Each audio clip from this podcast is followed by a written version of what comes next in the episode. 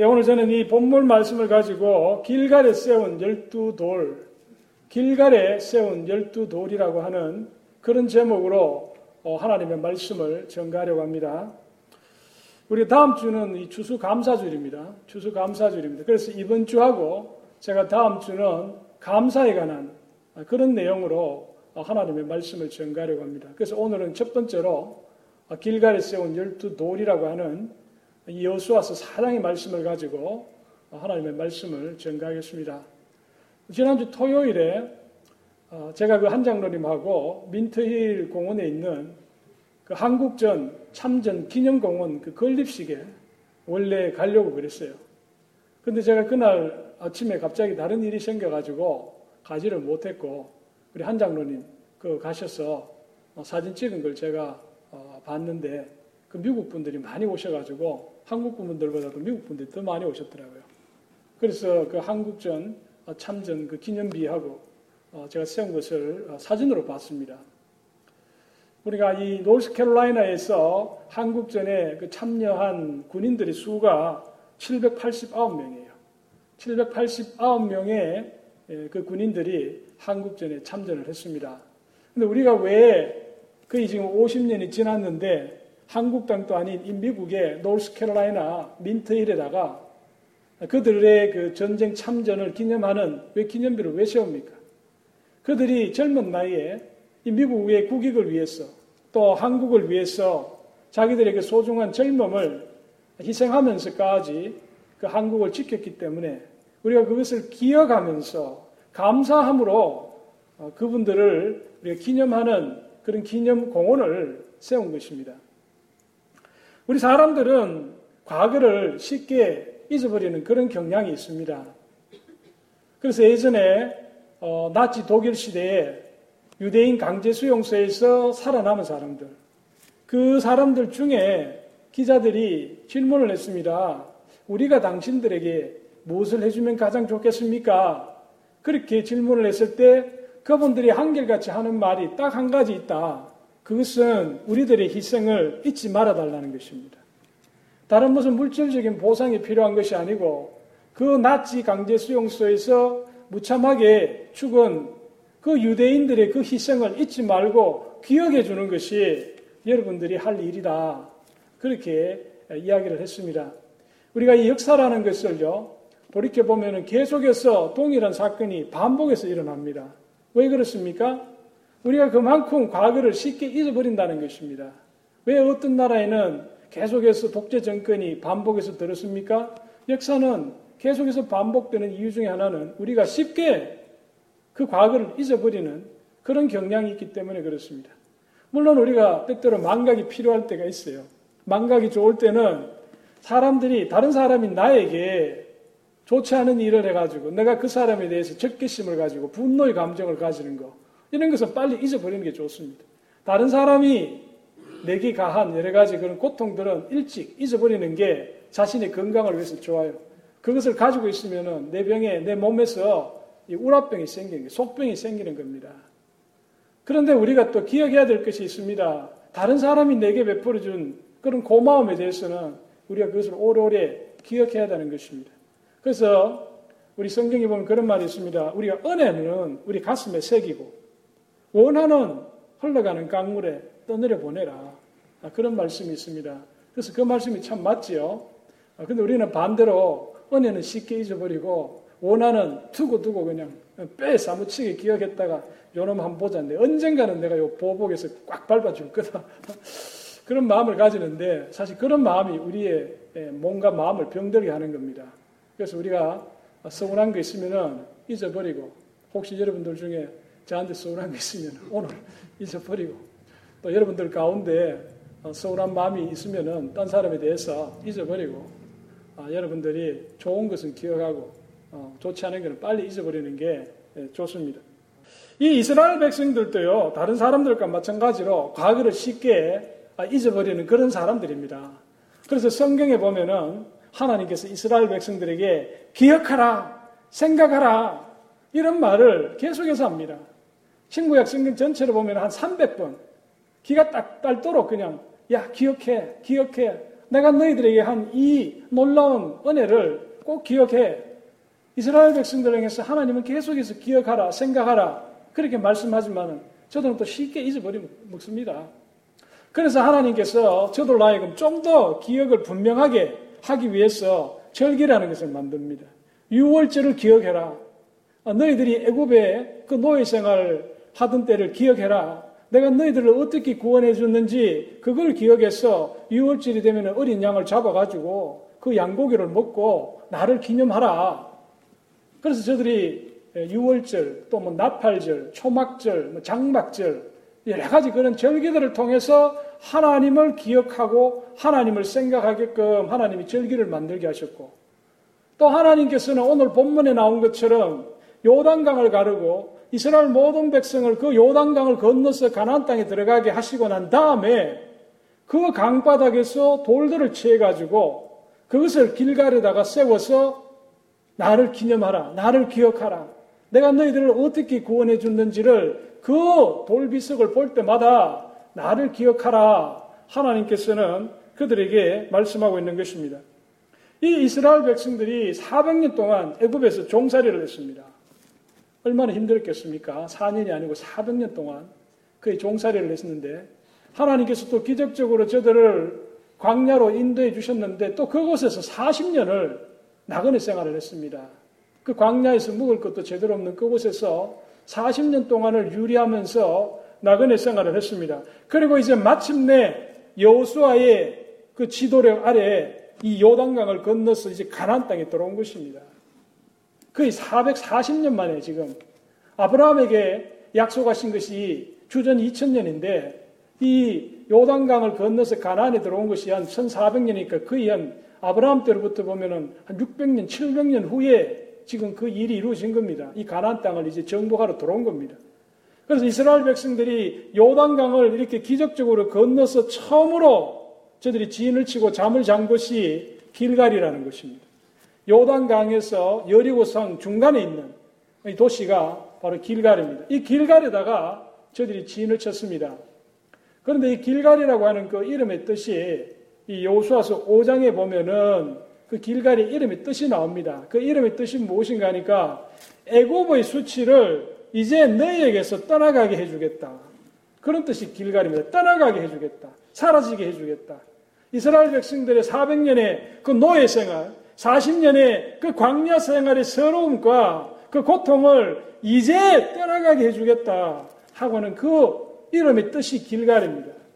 그러니까 이스라엘 백성들에게서는 이 길갈이 대단히 영적으로 소중한 것이죠. 왜? 이제 저들이 그 모든 서러움에서, 노예 생활의 서러움에서, 광야 생활의 그 모든 서러움에서 이제 자유로워진 거죠. 이제 이 가난 땅을 차지하게 되는 첫날 밤을 그곳에서 보낸 것입니다.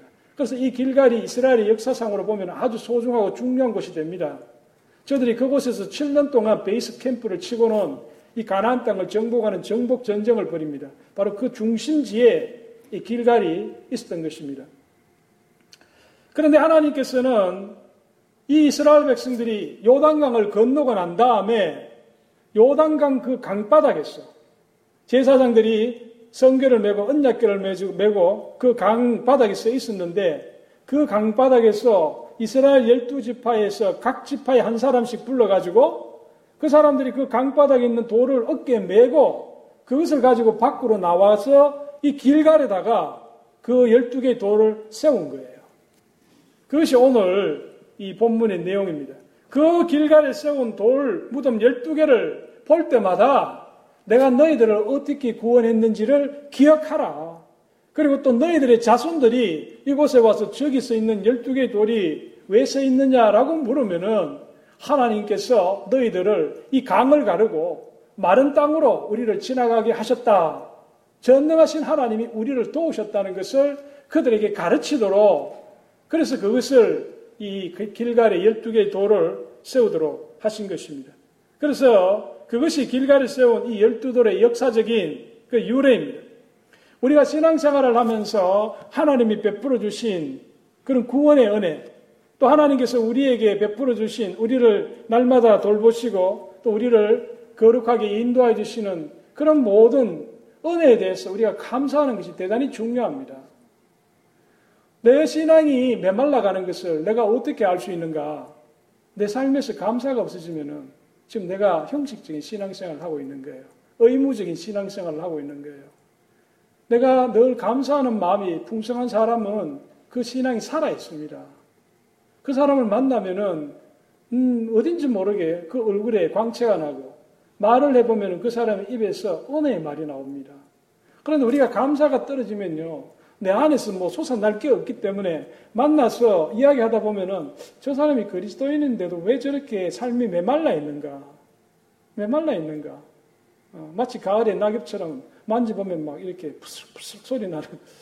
그래서 이야기를 하다 보면은 어, 불신자들하고 똑같이 오히려 더 심할 정도로 그 입에서 나오는 말들이 남에게 상처가 되는 그런 말들을 하게 되는 겁니다. 그래서 우리가 이 신앙생활을 할 때 감사라는 것이 대단히 중요합니다. 우리가 결혼 생활을 하면서 부부 간에도 마찬가지입니다. 처음에 결혼할 때 뭐 서로 싫어하는데 결혼 사람이 누가 있겠어요? 다 좋아가지고. 어, 이제 결혼하면 정말 평생 행복할 것 같다. 라고 생각해서 결혼하는 거잖아요. 그 결혼해서 3, 4년 지나다 보면은 신혼이 지나가면서는 점차 이제 서로의 사랑이 돼서 식어가고 그러다가 보면 어떤 사람들은 서로에 대해서 이제 남남처럼 오히려 남남보다도 더 못한 사이가 되는 그런 안타까운 모습을 보게 됩니다. 왜 우리의 첫사랑이 그렇게 식어가는가? 그것은 우리의 사랑에 대한 기억들이 희미해지기 때문에 그런 거예요. 내가 매일매일, 어, 정말 내가 10년이 지났지만, 20년이 지났지만, 내가 처음 아내를 만나가지고, 내가 데이트할 때 그 계곡에 가서 설레는 마음으로 그 안에 손을 잡을, 잡, 잡으려고 했을 때, 잡았을 때, 막 가슴이 두근두근두근 거리는 게, 지금도 내가 생각하면 막 내 가슴이 벌렁벌렁거리면은, 내가 아내를 사랑 안 할 수가 없잖아요. 오늘 아침에 우리 아내가 내 생일이라고 나한테 와서, happy birthday 그러면서 와서 뭐 이렇게 하면서 나를 안아주더라고. 그 안아줄 때 참 기쁘잖아요. 고맙잖아요. 근데 선물은 어디 있어? 그래 물어보니까 블랙 프라이데이를 기다리라고 그래요.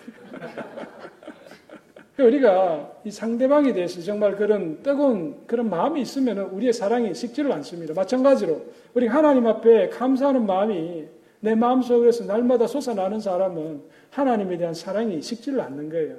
근데 내가 감사가 없어지게 될 때, 아무리 찾아봐도 내 생활에 하나님께 감사할 만한 게 없다. 뭐 하나님이 나한테 주신 게 있어야지 내가 감사하지. 그러면 내 생활이 상박해지는 거죠. 음. 교회 나와도 그냥 형식적이고 의무적인 신앙생활을 하게 됩니다. 그러나 그 가운데서도 내가 뒤져보고 뒤져보고 감사할 조건들을 찾아가지고 그걸 감사하다 보면은 또 내 삶이 그런 감사의 조건들이 자꾸 생기는 거예요. 감사는 하면 할수록 새로운 감사의 조건들이 생겨나는 것입니다. 우리가 하나님의 은혜 또는 사랑 또 하나님의 돌보심을 기억하는 것이 우리의 신앙을 살아있도록 우리에게 만들어줍니다. 우리의 신앙에 이 불이 계속 타오르려면은 우리가 감사의 조건을 우리가 찾아서 하나님 앞에 감사해야 됩니다. 그래서 우리 추수감사주일 내가 올 한 해 동안에 너무 바빠서 뭐 하나님 앞에 감사하는 것을 잊어, 잊어먹고 살았는데 그러나 이 이번 주 한 주 동안에는 내가 우리의 삶을 돌아보고 하나님 앞에 내가 감사의 조건을 찾아서 하나님 앞에 감사할 수 있는 저와 여러분이 될 수 있기를 바랍니다. 그런데 오늘 이 이스라엘 백성들이 길갈에 세운 이 12개의 도를 통해서 무엇에 대해서 하나님께 감사했는가? 우리가 그것을 한번 살펴보고 우리도 그 이스라엘 백성들처럼 하나님 앞에 감사하는 마음을 가질 수 있기를 바랍니다. 하나님께서 이 길갈에다가 12개의 도를 세우도록 하셨는데 그 12개의 도를 통해서 이스라엘 백성들은 하나님이 불가능을 가능케 하여 주시는 하나님이심을 믿었던 것입니다. 이스라엘 백성들이 저들이 애굽에서 노예 생활을 하다가 하나님의 초자연적인 능력을 통해서 출애굽을 하시고 그리고 광야 40년 동안 그리고 이제 요단강을 건너서 이제 가나안 땅에 들어가는 그 모든 전 과정을 이 성경을 읽어보면은 시작부터 끝까지 하나님의 초자연적인 능력이 함께 했습니다. 하나님께서 이스라엘 백성들을 어떻게 해서 애굽에서 나가도록 했습니까? 바로가 도저히 저 사람들을 내보낼 생각이 없는데 하나님께서 열 가지 재앙을 그 바로에게 내리지 않습니까? 그래서 그 바로의 마음을 변하게 만듭니다. 도저히 이래가 있다가는 우리 나라가 다 망하겠구나. 이 애굽의 모든 자녀들이 다 죽겠구나. 그런 두려움을 느꼈어. 결국은 이스라엘 백성들을 떠나도록 허용해 주는데 그때부터 하나님께서 초자연적인 능력으로 이 이스라엘 백성들과 함께 하십니다. 이스라엘 백성들이 광야에 나가기 전에 홍해 앞바다에 딱 그냥 갈 길이 막혔는데 하나님께서 밤새 강한 동풍을 불어가지고 그 홍해 바다를 가르시고 이스라엘 백성들이 그 바다 사이를 지나가지고 그 광야로 나아가게끔 하나님께서 인도해 주시고 인도해 주셨고 또 하나님께서 이 이스라엘 백성들이 광야에 들어가서 한 며칠 지나니까 이제 먹을 물이 없어. 먹을 물이 없는데 말하는 곳에 가니까 물이 있는데 그 물은 또 선물이야. 먹을 수가 없어. 하나님께서 모세에게 그 주변에 있는 어떤 나무의 가지를 꺾어다가 그 물에 던지라고 하니까 모세가 그 말씀에 순종하니까 그 선물이 단물로 변해서 그 물을 이스라엘 백성들이 마시는 거예요. 그래서 그 갈증이 해결이 되고 또 광야에 나와서 저들이 먹을 것이 없으니까 하나님 앞에 때를 써니까 하나님께서 만나를 보내주셔가지고 만나를 통해서 저들이 먹을 것을 40년 동안 해결하고 이제 만나를 먹으니까 또 지겨워. 이제 빵가루는 더 이상 안 먹고 싶어. 이제 고기를 좀 먹게 해주세요. 그러니까 또 하나님께서 메추라기를 보내주셔가지고 그 메추라기를 또 먹음으로 인해서 하나님께서 저들의 소원을 들어주시고 또 하나님께서는 반석을 쳐서 생수를 공급해 주시고 아말렉과의 전쟁에 서서 모세가 손을 들고 있으니까 하나님께서 그 아말렉의 군대를 물리칠 수 있도록 하나님이 능력으로 함께 해주시는 그런 놀라운 이적들이 계속해서 이어지는 거예요. 저들이 불뱀에 물려서 다 죽어가게 되었을 때는 하나님께서 모세에게 노뱀을 만들어서 장대 끝에 매달아 높이 달면은 사람들이 그것을 보면은 다 낫게 될 것이다. 그리고 결국에는 이 요단강을 다시 또 가르시고 그 사이를 이 이스라엘 백성들이 지나서 가나안 땅에 들어가도록 하나님이 시작에서부터 끝까지 초자연적인 능력으로 함께 하시는 것을 보게 됩니다. 우리가 믿는 하나님은요, 불가능을 가능케 하시는 하나님입니다. 우리 인간은 육신적으로 제약이 있고 정신적으로 제약이 있고 모든 것이 제약이 있기 때문에 한계가 있습니다. 그래서 가능한 것이 있고 불가능한 것이 있지만은 우리 하나님은 전지전능하시고 무수부지하신 하나님, 그 손가락으로 하늘의 모든 별과 달을 만드시고 지금 또 그 말씀으로 이 모든 세상을 지금 주장하시는 하나님, 하나님께는 불가능이라는 게 없어요. 하나님께 불가능이라는 게 없어요. 그런데 우리 인간은 자꾸 우리 하나님을 자기 생각 속에 가두려고 그래요. 그래서 이 성경이 나오는 놀라운 이적들을 보면은 자기 생각으로 안 믿어져. 이게 무슨 말이 되는 이야기냐. 오늘날 같은 이 과학 시대에 무슨 동중녀 탄생이고 부활이고 이게 무슨 말이 되냐. 그래서 하나님을 자꾸 축소, 축소, 왜소하게 만듭니다. 그래서 결국은 하나님이 우리의 도덕 선생이야. 하나님은 우리의 도덕 선생밖에 되질 않아.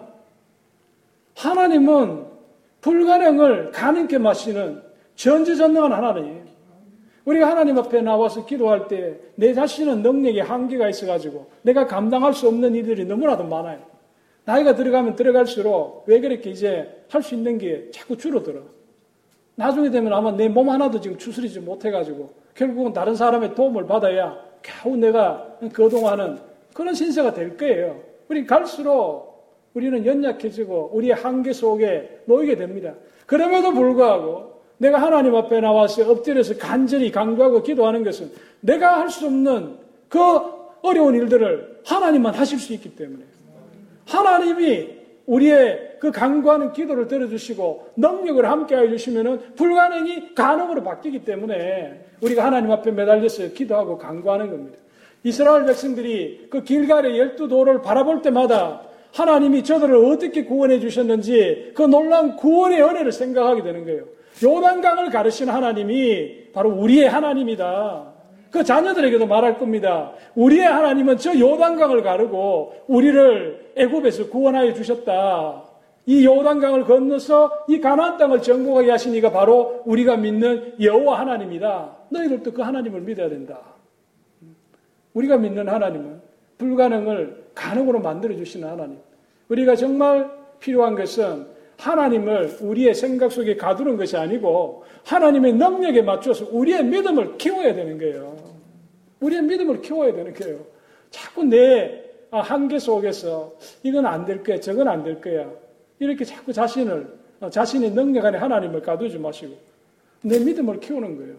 어, 작은 것을부터 자꾸 기도하면서 그것이 응답받는 기쁨을 통해 가지고 이제 더 큰 걸 하나님 앞에 강구하고 하나님 앞에 내가 기도로서 하나님의 도움을 구하는 겁니다. 그래서 저 여러분들의 삶 속에서 여러분들의 생각 속에 자꾸 하나님을 가두지 마시고 여러분들이 하나님의 능력에 맞게 여러분들의 믿음을 키워가는 저와 여러분이 될 수 있기를 바랍니다. 그리고 오늘 두 번째로 보면요. 이 이스라엘 백성들이 그 길갈에 세운 그 돌들, 그 돌들을 바라보면서 하나님의 그 전지전능하신 하나님의 초자연적인 능력을 생각하고 감사를 드렸습니다. 그 돌들이 어디서 났습니까? 무슨 강바닥에 있는 그 돌들, 물이 흘러내리면은 그 돌들을 끄집어낼 수 없잖아요. 하나님께서 그 강물을 막으시고 땅이 메말랐을 때 들어가서 그 돌들을 가지고 그걸 세운 거예요. 그 하나님의 초자연적인 능력을 저들은 늘 생각하는 겁니다. 그리고 오늘 또 두 번째로 보면은 하나님께서 이 이스라엘 백성들에게 그 길갈에 12개의 돌을 세우셨어요. 12개의 돌을. 이스라엘의 12지파입니다. 12개의 돌은 이스라엘의 12지파를 상징하는 겁니다. 하나님께서 요단강을 건너서 가나안 땅에 들어가게 하신 것은 이스라엘의 12지파 전체입니다. 12지파 뭐 중에 10지파만 들어가고 2지파는 못 들어가고 그게 아니에요. 그러면은 그곳에 12개의 돌이 아니고 10개의 돌밖에 안 세워지는 거죠. 그러나 하나님께서 이스라엘 백성들에게 아브라함에게 약속하실 때에 아브라함과 야곱과 이삭에게 약속하실 때에 그 야곱의 모든 후손들 12지파 모두가 하나님이 구원의 은혜를 입고 요단강에 들어간 겁니다. 하나님께서 우리를 구원하시기로 작정하셨으면 하나님은 반드시 그 구원을 이루고 마시는 분이에요. 요한계시록 21장에 보면은 하늘에서 세루살렘 성이 내려옵니다. 그 세루살렘 성이 내려오는데 그 성에 동서남북으로 문이 세 개씩 12개가 있습니다. 근데 그 성의 성문의 위에 보면은 위에 보면은 이스라엘의 12지파의 이름이 다 있다 그랬습니다. 그리고 그 성의 기초석이 12개가 있는데 그 기초석에는 12사도의 이름이 있다 그랬습니다. 그것은 무엇을 말합니까? 하나님께서 그리스도 안에서 우리를 구원하시는데 유대인의 모든 충만한 수가 차고 이방인의 모든 충만한 수가 차기까지 우리를 다 구원하신다는 거예요. 하나님이 창세전에 그리스도 안에서 우리를 구원하시기로 작정한 모든 택한 백성들은 하나님은 반드시 구원하시고 구원의 영생에 이르는 축복을 우리에게 허락하신다는 겁니다.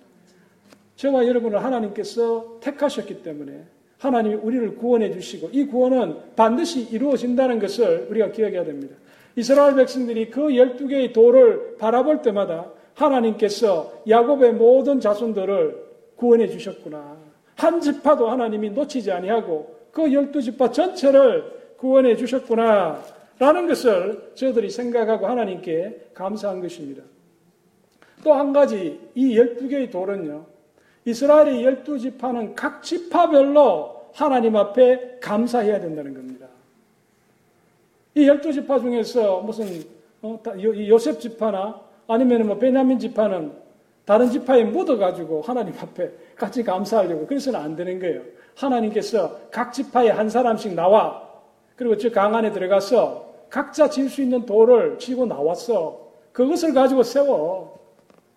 어, 나 못 들어가겠어요. 아, 지금 몸이 안 좋으니까 당신이 들어가서 두 개를 그냥 양쪽 어깨 들고 나오세요. 그게 안 돼요. 한 사람이 들어가서 각각 한 개의 돌을 쥐고 나와서 그것으로 가지고 비석을 세우라는 겁니다. 우리가 하나님 앞에 감사도 그랬어요. 하나님이 우리를 개별적으로 우리를 구원해 주셨어요.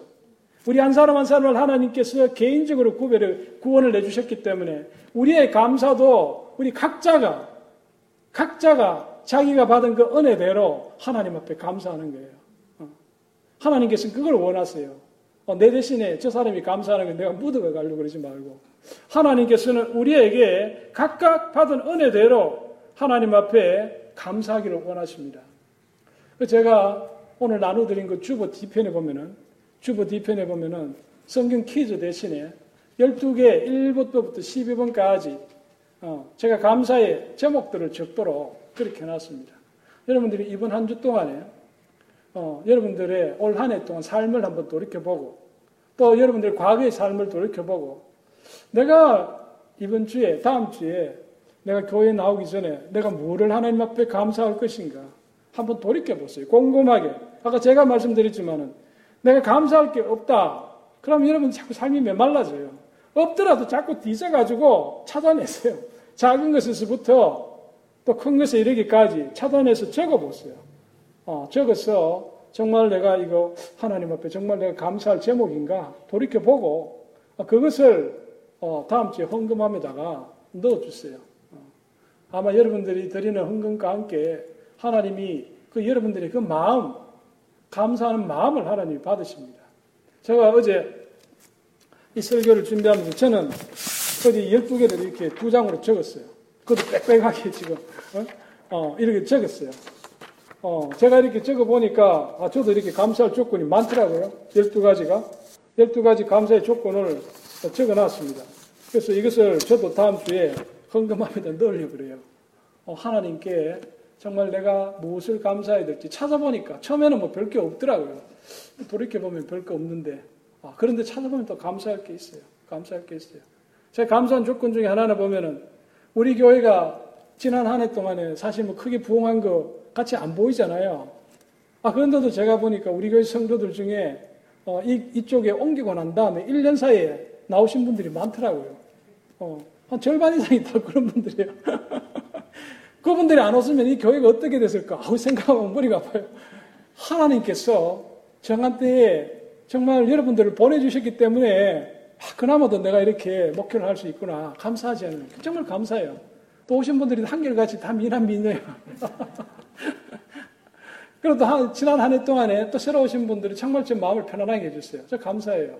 오셨는데 막 그냥 이렇게 목회자를 힘들게 하면은 참 제가 힘들잖아요. 그런데 오신 분들이 다 훌륭한 분들이 오셔가지고 나이스하게 어, 다 잘해주시고 하니까 제가 마음이 참 기쁘고 감사하더라고요. 그 제가 첫 번째 감사 조건이 그거였습니다. 아, 여러분들이 새로 오셔서 제가 한 해 동안에 참 감사한 마음으로 목회할 수 있던 거 어, 감사한 거예요. 여러분들도 돌이켜 보시고 감사 조건들을 한번 적어 보세요. 아, 우리 목사님이 너무 잘해주셔서 너무 감사하다. 그런 거 하나 적어주시면 좋겠고, 어. 그래서 여러분들 감사의 조건을 하나씩 적어가지고 1번부터 12번까지 그것을 하나님 앞에 드려보고 또 저도 한번 읽어보고 그래서 여러분들이 어떤 걸 감사하는지 또 기도가 필요한 부분이 있으면 같이 기도하고 그랬으면 좋겠어요. 마음 같아서는 그걸 예쁘게 좀 적어가지고 이 벽에다가 하나씩 쫙 붙여가 좀 다들 이렇게 한번 봤으면 좋겠어. 어, 그래서 주주감사주일 앞에 이 과일 테이블 어, 앞에다가 그 여섯 개를 양쪽으로 열두 개를 쫙 해가지고 다들 그걸 어, 보면서 한 번씩 아, 다른 분들이 어떤 걸 가지고 감사했을까. 어, 그러면 좋잖아요. 어, 눈으로 보이잖아. 우리 한 해의 삶이 어때 있는지를. 어, 여러분들 그 나눠드린 그 쪽지. 뭐 나는 너무 감사할 게 많아요. 그 종이에 분량이 너무 적다. 그러면 한 장 더 첨부하셔가지고 빡빡하게 좀 자세하게 하나님 앞에 여러분의 마음을 담아서 올려드릴 수 있기를 바랍니다. 그리고 마지막으로요. 오늘 본문을 우리가 자세히 읽어보면은 이스라엘 백성들이 길갈에만 기념비를 세운 게 아니에요. 오늘 4장 9절에 보시면은 4장 9절에 보면 이런 말이 있습니다. 여호수아가 또, 또 그럽니다. 또 요단 가운데에, 요단강 가운데 곧 언약궤를 맨 제사장들의 발이 선 그곳에 돌 열두를 세웠더니 오늘까지 거기 있더라. 지금 이스라엘 백성들은 어, 이 12개의 돌을 길가에만 세운 것이 아니고 지금 강바닥에 제사장들이 지금 써 있습니다. 백성들이 지나갈 때까지. 근데 제사장들이 써 있던 그곳에다가 또 돌에 12개를 세운 거예요. 그 기념비가 두 개입니다.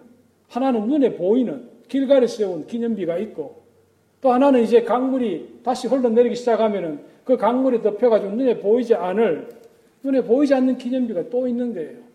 근데 어떤 분은 그렇게 이야기를 합니다. 그 강바닥에 세운 돌 비석은 돌을 큰 돌을 12개 세웠기 때문에 물이 다시 흘러내려도 강 밖에서 보면 다 보인다. 강, 강, 그 강 위로. 뭐 정말 그건 모르죠. 뭐 그게 그 정도로 높이 세웠는지. 제가 보기에는 그러지는 않을 것 같아요. 강물이 뭐, 뭐 많이 흘러내리면은 사람이 걸어서 지나가지 못할 정도로 물이 많이 흐르면은 뭐 돌이 뭐 얼마나 무거, 무거운 돌인데 예, 그렇게 막 높이 샀지는 것 같고 강물이 이렇게 많이 흐를 때는 강바닥에 이렇게 보이지 않다가 또 강이 이렇게 가뭄이 들어서 마르면은 또 드러날 수 있겠죠. 그 정도인 것 같아요. 그래서 눈에 보이는 비석과 눈에 보이지 않는 또 이렇게 비석을 두 가지를 하나님께서 세우도록 하셨어요. 이것은 우리에게 무엇을 말합니까? 우리가 하나님께서 우리에게 주시는 복이 보면은 눈에 보이는 복이 있어요. 눈에 보이는 축복이 있는가 하면은 눈에는 안 보이는 축복이 있어요. 우리 사람들은 눈에 보이는 축복을 좋아해요. 눈에 보이는 거, 손에 잡히는 거. 그래서 내가 하는 사업이 잘 돼가지고 내 사업이 번창해서 경제적으로 부유해지고 또 내가 육신적으로 건강하고 또 내 자녀가 좋은 대학에 싹 들어가서 그게 좀 기쁨이 되고 아니면 졸업해서 좋은 직장 가지고 좋은 배우자 만나서 어, 행복하게 잘 살고 이런 종류의 눈에 보이는 축복에 대해서는 하나님께 감사한 마음을 가집니다. 아, 하나님께서 도와주셨구나. 내 자녀가 저 대학에 못 들어갈 것 같았는데, 하, 들어가서 졸업하는 거 보니까 참 하나님이 도와주셨구나. 눈에 보이는 축복에 대해서는 우리가 감사하고 또 그런 축복을 받기를 하나님 앞에 나와서 기도해요. 하나님, 이것 주시고, 저것 주시고, 이것 주시고. 그런데 눈에 보이는, 눈에 보이지 않는 축복에 대해서는 우리가 감사하는 것이 인색해요. 사실 뭐 내 눈에 안 보이니까 우리가 영적인 눈이 안 열리면은 하나님이 눈에 보이지 않는 축복을 주셔도 그게 축복인 줄 모르니까 사실 감사가 안 나오는 거죠. 그런데 우리가 예수 그리스도 안에서 하나님께서 우리에게 영생의 축복을 주셨잖아요. 그 눈에 안 보입니다. 그건 장차 우리가 누릴 거예요. 우리가 믿음으로 보는 겁니다. 믿음으로. 그러나 세상의 다른 어떤 것보다도 우리가 그와 같이 영생의 소망을 가지는 것, 이 놀라운 영적인 축복을 우리가 받았잖아요. 우리가 그것에 감사할 수 있어야 되잖아요. 하나님께서 눈에 보이는 길가에다가 12개의 돌을 세우도록 하신 것은 우리에게 눈에 보이는 것들에 대해서만 감사할 뿐만 아니라 그 요단강 바닥에 가려, 가려 있는, 요단 강물에 가려 있는 그곳에 12개의 돌을 세우도록 하신 것은 눈에 보이지 않는 그 축복에 대해서도 감사할 수 있도록 하나님께서 우리를 인도하시는 겁니다.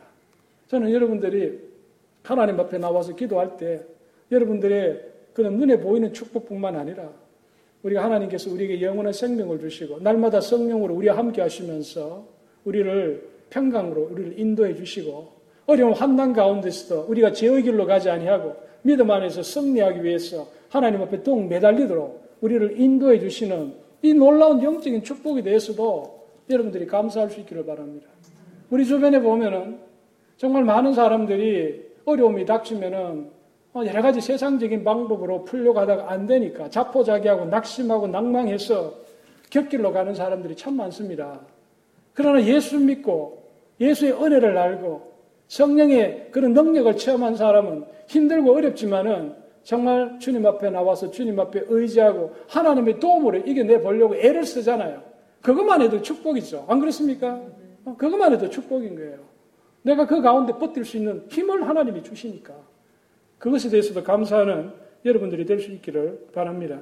그리고요, 이 하나님께서 이 두 개의 기념비를 세우도록 하신 것은요, 또 다른 영적인 의미가 있습니다. 여러분, 이 요단강이라는 거, 요단강에 그 강 바닥에 12개의 돌을 세우도록 하신 것은요, 우리가 예수 그리스도 안에서 우리가 주님이 십자가에 달려 돌아가실 때에 우리의 옛 성품이 함께 죽는 것을 말합니다. 우리 강물을 지나가는 것은 세례를 받는 거예요. 상징적인 거예요. 이스라엘 백성들이 홍해를 건너가는 것, 그것이 신약 시대에 세례에 비유해서 사도 바울이 이야기를 했어요. 예수 그리스도께서 친히 십자가에 달려 돌아가실 때 우리의 옛 성품, 죄를 쫓고 죄를 좋아하고 하나님을 멀리하던 우리의 옛 성품이 그 십자가에 매달려 죽으실 때에 우리도 같이 죽은 거예요. 요단강 바닥에 지어진 그 12개의 돌은 바로 그 예성품입니다. 우리의 죽은 예성품입니다. 우리는 예수 그리스도와 함께 우리의 예성품은 죽어야 됩니다. 거기 살아있으면은 아무리 예수 믿을 해도 자꾸 우리 곁길로 가는 거예요. 우리의 예성품은 죽어야 돼요. 예수 그리스도 안에서 우리는 죽어야 돼요. 그것을 우리에게 보여주고 또 길가에 세워진 그 12개의 돌은 예수 그리스도와 함께 다시 살아난 우리의 새로운 자, 예수 그리스도 안에 있는 우리의 새로운 성품입니다. 누구든지 그리스도 안에 있으면 새로운 피조물이라 이전 것은 지나갔으니 보라 새 것이 되었도다. 그래서 우리는 늘 이 길가의 열두 돌을 생각하고 또 요단강 바닥에 있는 그 열두 도를 생각할 때마다 내가 예수 그리스도와 함께 죽고 예수 그리스도와 함께 살아났다. 갈라디아서 2장 20절에 사도 바울이 내가 그리스도와 함께 십자가에 못 박혀 죽었나니 그런 적 이제는 내가 산 것이 아니요 오직 내 안에 그리스도께서 사신 것이라. 이제 내가 육체 가운데 사, 살아가는 것은 나를 사랑하사 나를 위하여 자기 목숨을 버리신 하나님의 아들을 믿는 믿음 안에서 사는 것이다. 우리 그걸 늘 생각해야 됩니다. 우리 신앙생활이 뭡니까? 예수 그리스도와 함께 죽고 예수 그리스도와 함께 살아나는 겁니다. 이제 우리는 예수 그리스도 안에서 새 사람이 되어서 성령의 인도함에 순종하는 그런 삶을 살아가는 거 아닙니까? 이스라엘 백성들이 그 길갈에 열두 도를 볼 때마다 하나님의 그 구원의 은혜를 생각하고 감사했습니다. 저와 여러분도 마찬가지로 예수 그리스도의 그 놀라우신 구원의 은혜를 늘 생각하고 하나님께 감사하는 저와 여러분이 될 수 있기를 바랍니다. 결론적으로요, 우리의 이 신앙생활은 감사가 아까 사라질 때 우리의 신앙생활을 또 어, 정말 무기력하고 또 형식적인 신앙생활을 하게 됩니다. 우리가 그와 같은 무기력하고 형식적인 신앙생활에서 벗어나는 길은 바로 우리 감사를 회복하는 거. 어, 날마다 감사할 수 있는 사람이 그 사람이 신앙적으로 살아있는 사람입니다. 사도 바울이 뭐라고 그랬습니까? 데살로니가 후서에서 보면은 하나님의 뜻은 우리가 항상 범사에 우리가 감사하는 거라고 그랬습니다. 어, 우리 항상 감사하고 범사에 감사하는 것이 하나님의 뜻이라 그랬습니다. 그래서 저와 여러분이 다음 주에 오실 때 한 사람도 빠지지 마시고 각자의 도를 지고 여러분이 길갈에 기념비를 세우시기를 바랍니다. 그래서 어, 좀 힘드시더라도 어, 여러분도 혼자 조용히 저녁에 한 30분 정도 시간을 내시고 내가 하나님 앞에 감사할 것이 무엇이 있는가 한번 쭉 한번 적어 보시고 어, 그것을 다음 주에 헌금함에 좀 넣어주시면 감사하겠어요. 우리가 그것을 통해서 하나님 앞에 우리의 감사를 올려드리는 저와 여러분이 될 수 있기를 바랍니다. 기도하겠습니다. 자비로신 하나님 아버지 은혜를 감사합니다. 아버지 하나님 한 해 동안에 우리의 삶을 돌아볼 때에 아버지 여러 가지로 정말 힘들고 어려웠지만 그 가운데서도 또 하나님께서 우리에게 베풀어 주신 또 여러 가지 감사의 조건들을 우리가 생각합니다. 아버지 하나님 무엇보다도 예수 그리스도 안에서 우리를 구원하여 주신 그 놀라운 구원의 사랑으로 인하여 감사드리고 또 사랑하는 가족들이 늘 우리 곁에 있어서 또 그들의 위로를 받으며 또 위로하며 살아갈 수 있도록 또 우리를 도와주신 것을 감사합니다. 또 하나님 주님의 몸된 이 교회를 허락하여 주셔서 사랑하는 성도들과 함께 또 지난 1년 동안 신앙생활 하면서 서로 또 위로하고 격려하면서 아, 살아갈 수 있도록 주님 도와주신 것 감사합니다. 아버지 하나님 이 모든 우리의 감사의 조건들을 적어서 또 하나님 앞에 우리가 올려드릴 수 있는 저희들 될 수 있도록 하나님 도와주옵소서. 우리의 모든 날들 동안에 하나님 우리의 감사의 조건들이 끊어지지 아니하는 그런 놀라운 축복들이 우리 사랑하는 성도들의 삶 속에서 늘 함께 할 수 있도록 아버지 하나님 도와주시옵소서. 우리 주 예수 그리스도의 이름으로 감사하며 기도드렸습니다. 아멘.